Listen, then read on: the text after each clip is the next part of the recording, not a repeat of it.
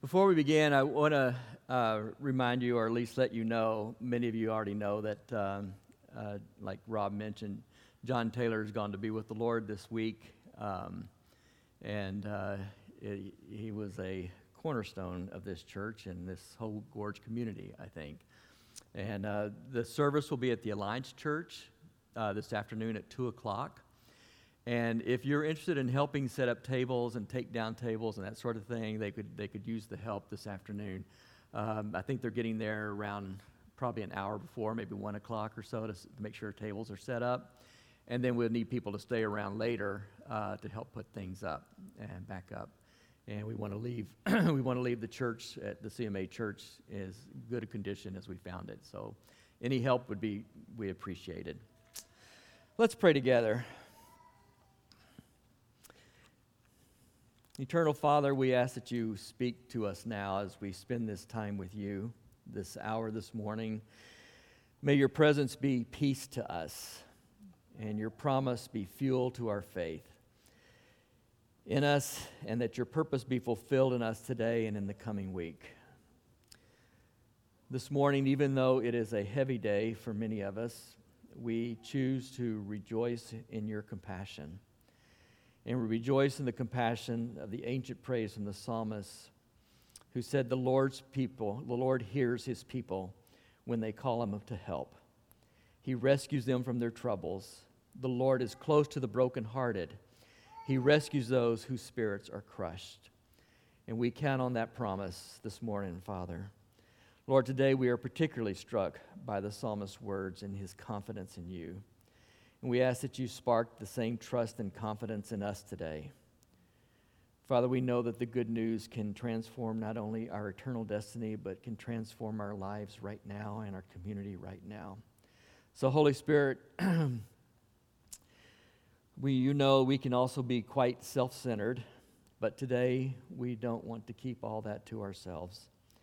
We ask that you anoint us, that you guide us, that you give us the courage to bring your transformative good news to someone who needs it today, someone we love, and in the week to come. And Father, we want to trust you as we participate in what you're doing on the earth today and this week. And we ask it in Jesus' name. Amen. We are taking a little pause from our series of hope today, um, uh, partly because of the, memorial service for John later on this afternoon, and and just the things that are that are on our minds and hearts for a lot of us, for me, and for a lot of uh, a lot of you people out there, and and um, John was a good friend, but he was also a leader, and uh, and I just love him and respect him.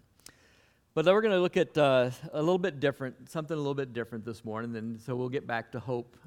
It's kind of related, but we'll get back to it next week.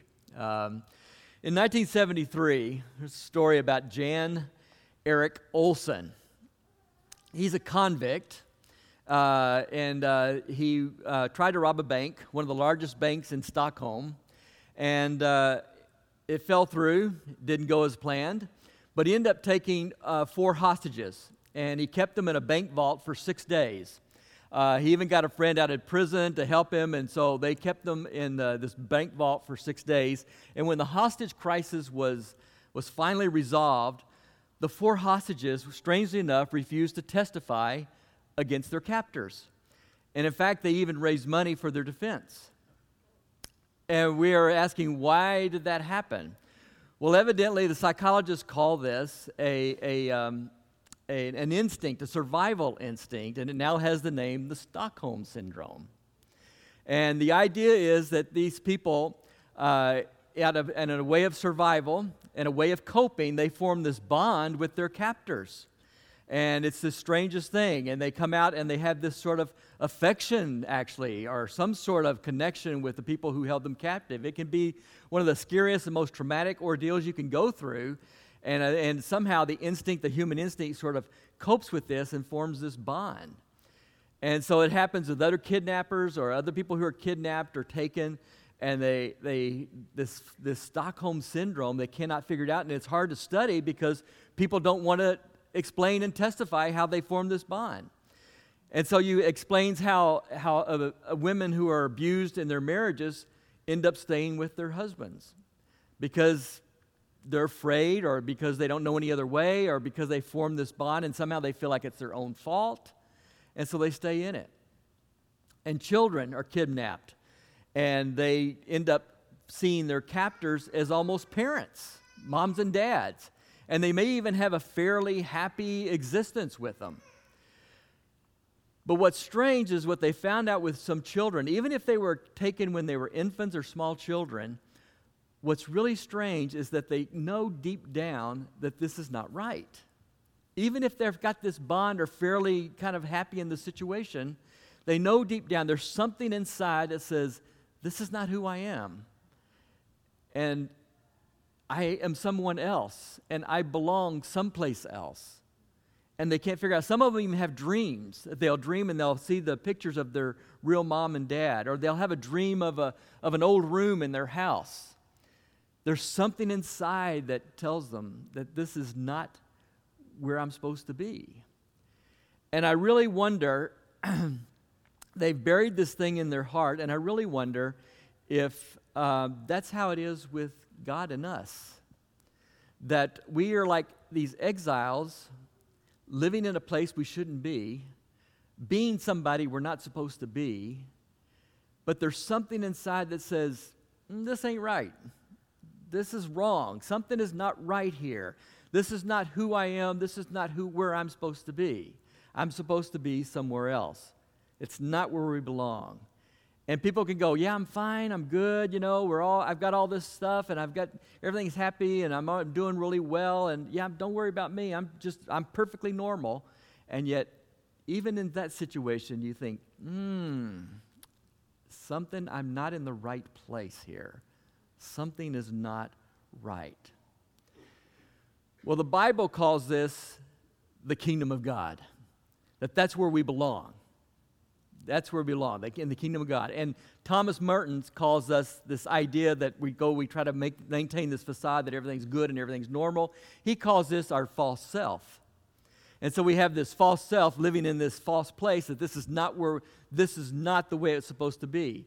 This is, this is not how we were supposed to live.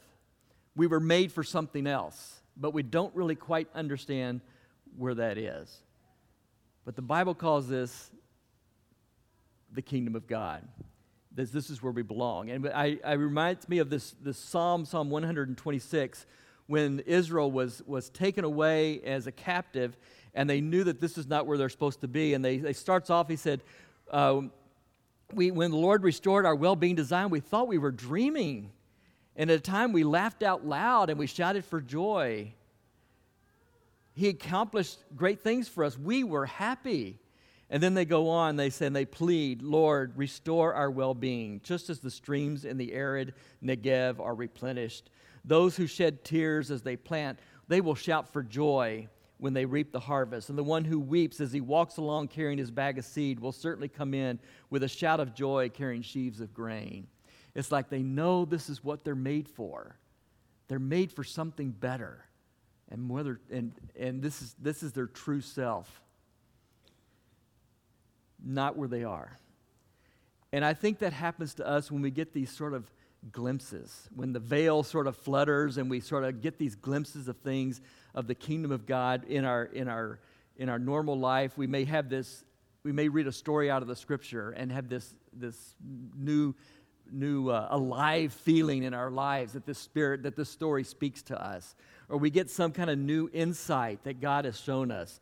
Uh, that uh, we see the stars when they come out at night for some reason, or we, we, we care for people. We just instinctively care someone, and then others care for us.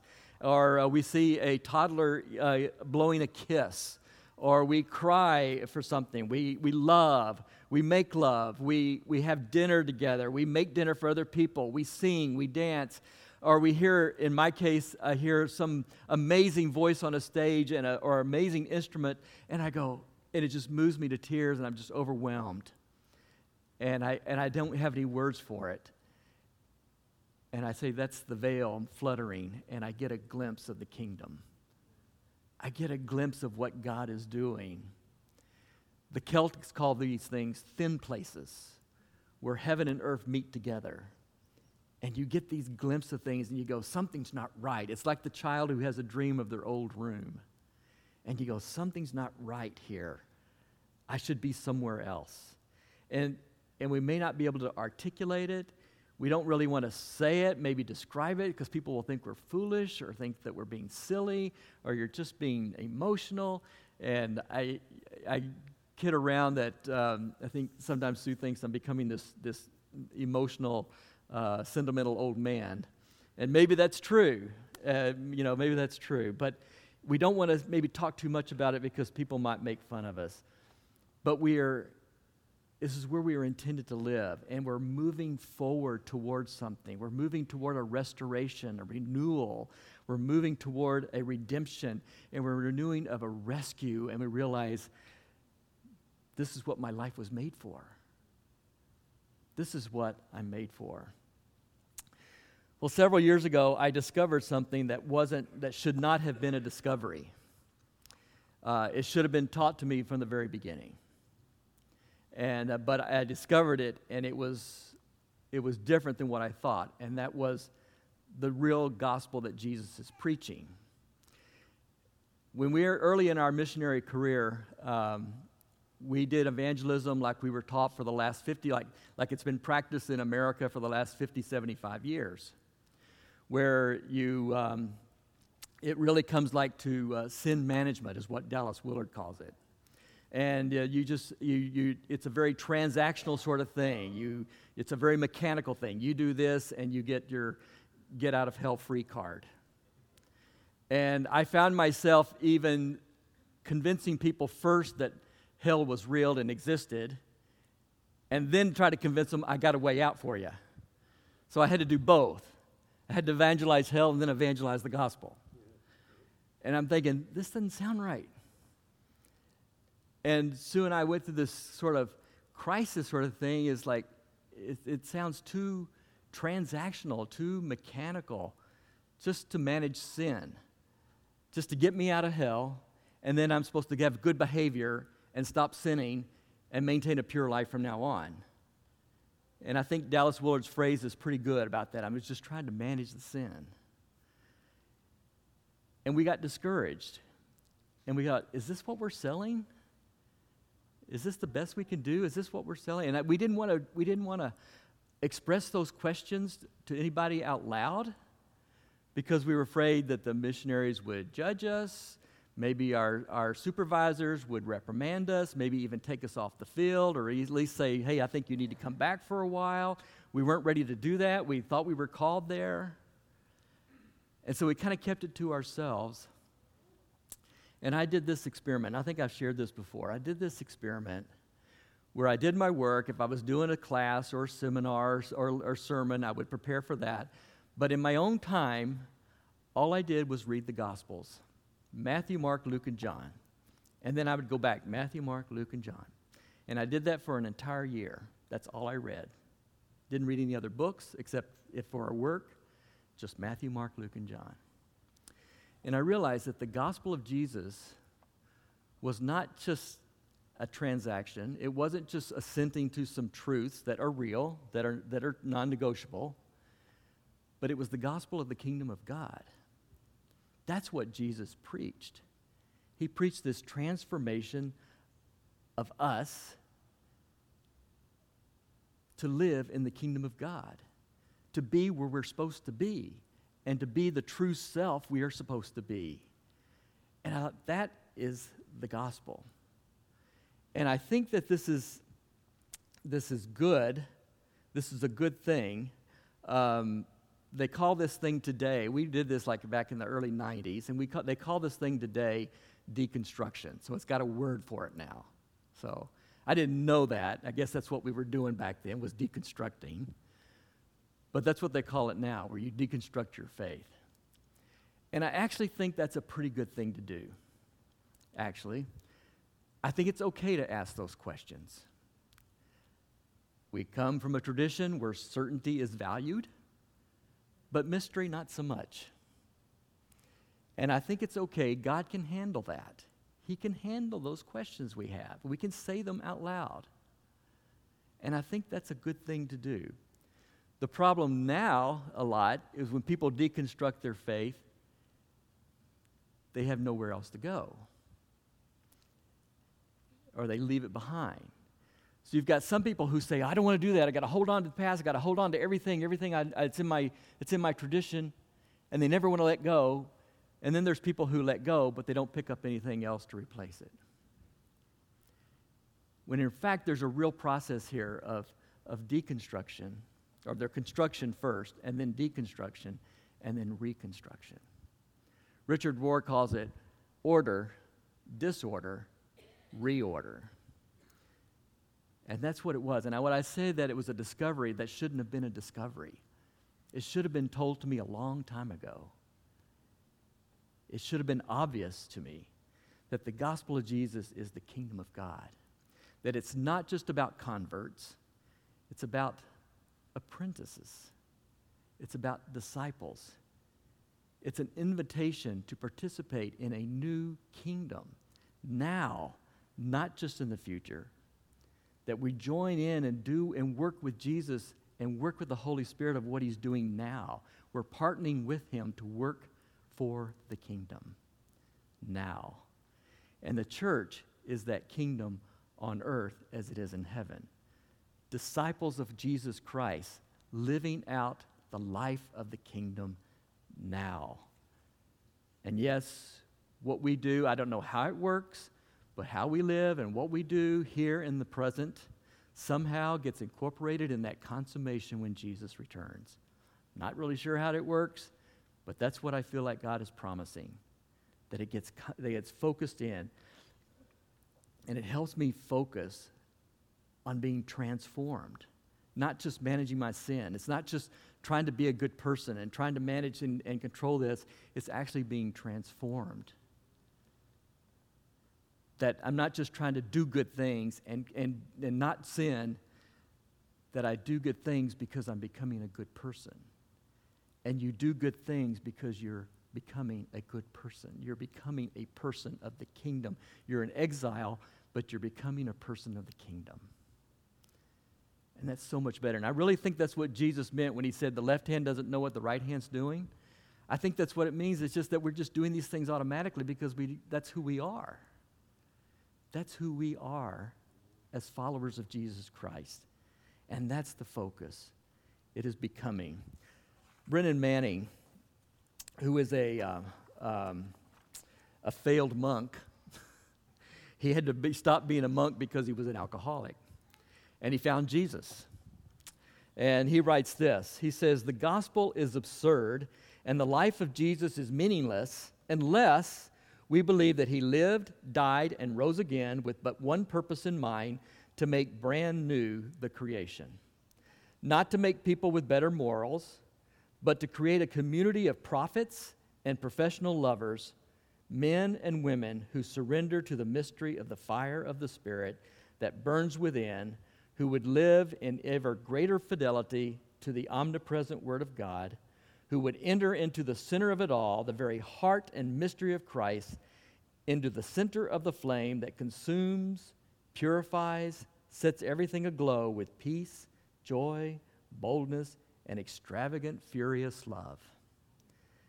This, my friend, is what it means to be a Christian. I don't think I could say it any better than that.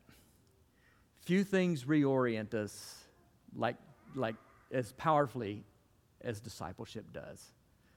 Discipleship, following Jesus, learning Him, that just reorients everything.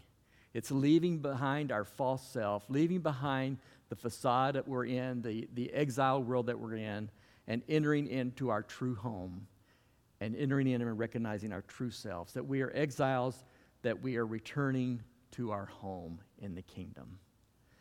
And this kingdom uses big nouns like joy and glory and peace, and it uses big verbs like forgive and love and save. This is what the kingdom looks like. And you're saying, well, what about the future? Isn't the kingdom the future? Well, we live in what Christians call a now and not yet.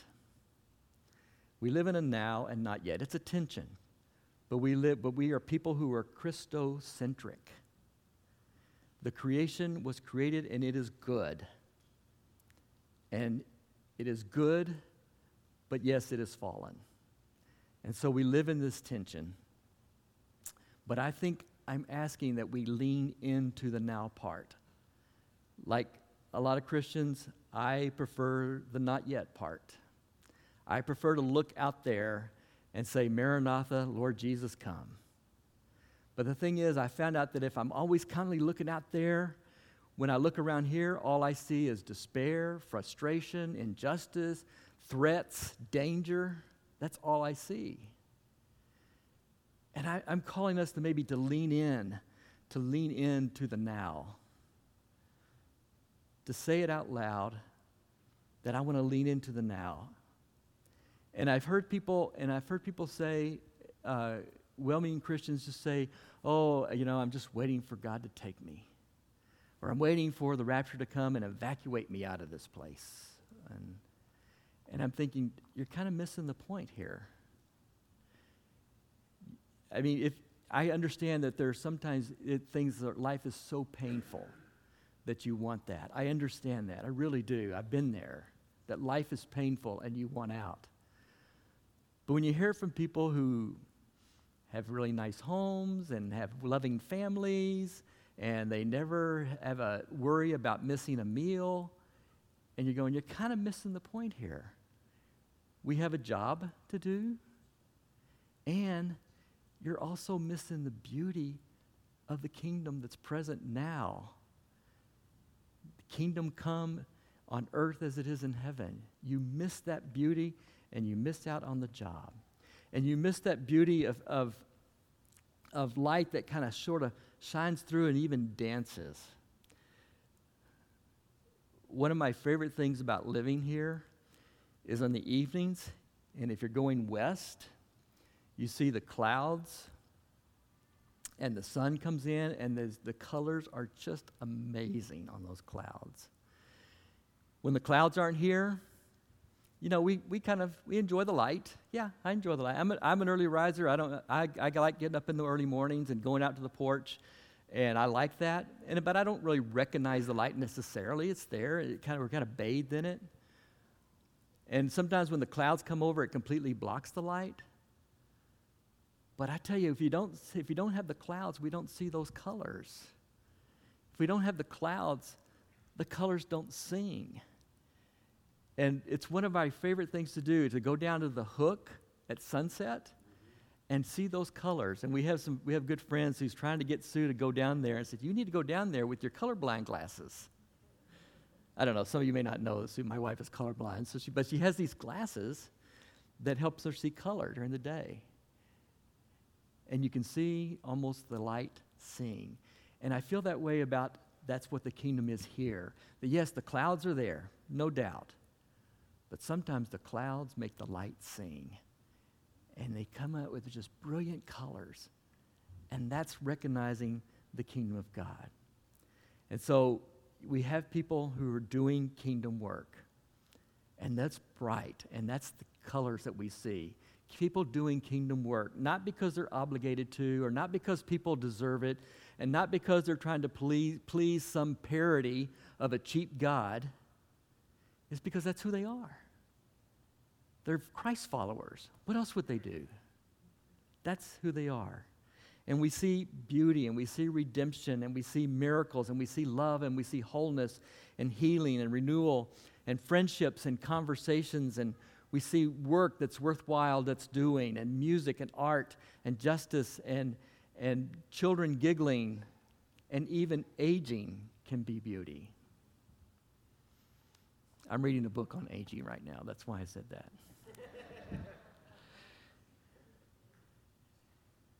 even that can be beautiful, even though we don't really know it. And we also see it in the bread and the wine. And that's one of the reasons why we do communion. Because communion triggers our memories. It's like the dream that the children have of the old room or the mom or the dad. Communion triggers the memory.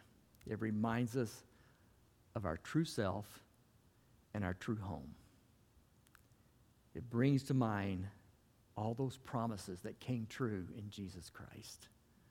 It reminds us, and I really think it fascinating. I think I've mentioned this before, but to me, it's a fascinating thing that, um, that Jesus had all these concepts with him all these quantum ideas, quantum physics, quantum mechanics, biology, all these kind of things. And when he left, he could have told the disciples some of these things, but what did he say? He didn't say, believe this, he said, do this. And so we do this. And I think these are things, when we see the kingdom, we are, we are basically Mary Magdalene all over again. And that's why I love this story. This is probably my favorite resurrection story. Because from beginning to end, John is talking about creation. All the way, he is talking about creation. And if you notice in the story when, when Rob was reading it, when does, when does Mary go to the grave? First day of the week. When does she go? It's still dark. She goes to the tomb, nobody there. She's worried. She goes and tells the disciples. She, comes, she comes back to the tomb. They're, they're there. The disciples take off. Some guy shows up and she thinks it's who? The gardener. Very appropriate mistake. This is all about the new creation. This is all about it. And we do this to remember this. When Constantine became emperor and made Christianity like the official religion, communion changed. It used to be around the table. Now we, now we have we come to the front and, and do this and take communion. And it changed quite a bit. And you go to church to church to church, and they all do it differently, and they all have different theology about communion. But one thing they all have in common, that we all have in common, is the word remember. Everyone says that, from the Catholic priest to the fundamental uh, Baptist church in East Texas. They all do it to remember. Remember. This trigger recognizes that this is not just a transaction, this is not mechanical, it's not just a men- mental assent. We turn around and we go, Teacher, it's you. It's you. I remember. I remember. When I was going through this process, and we even contemplated leaving Christianity, one of the things that stopped us was like, what do we do about communion? What do we do about that? I mean, non believers, they can care for people. Non believers can cook dinner for other people. But Christians see it as a sacrament. It is a sacrament, it is a holy, sacred act to make egg salad sandwiches for a memorial service. That is a sacrament.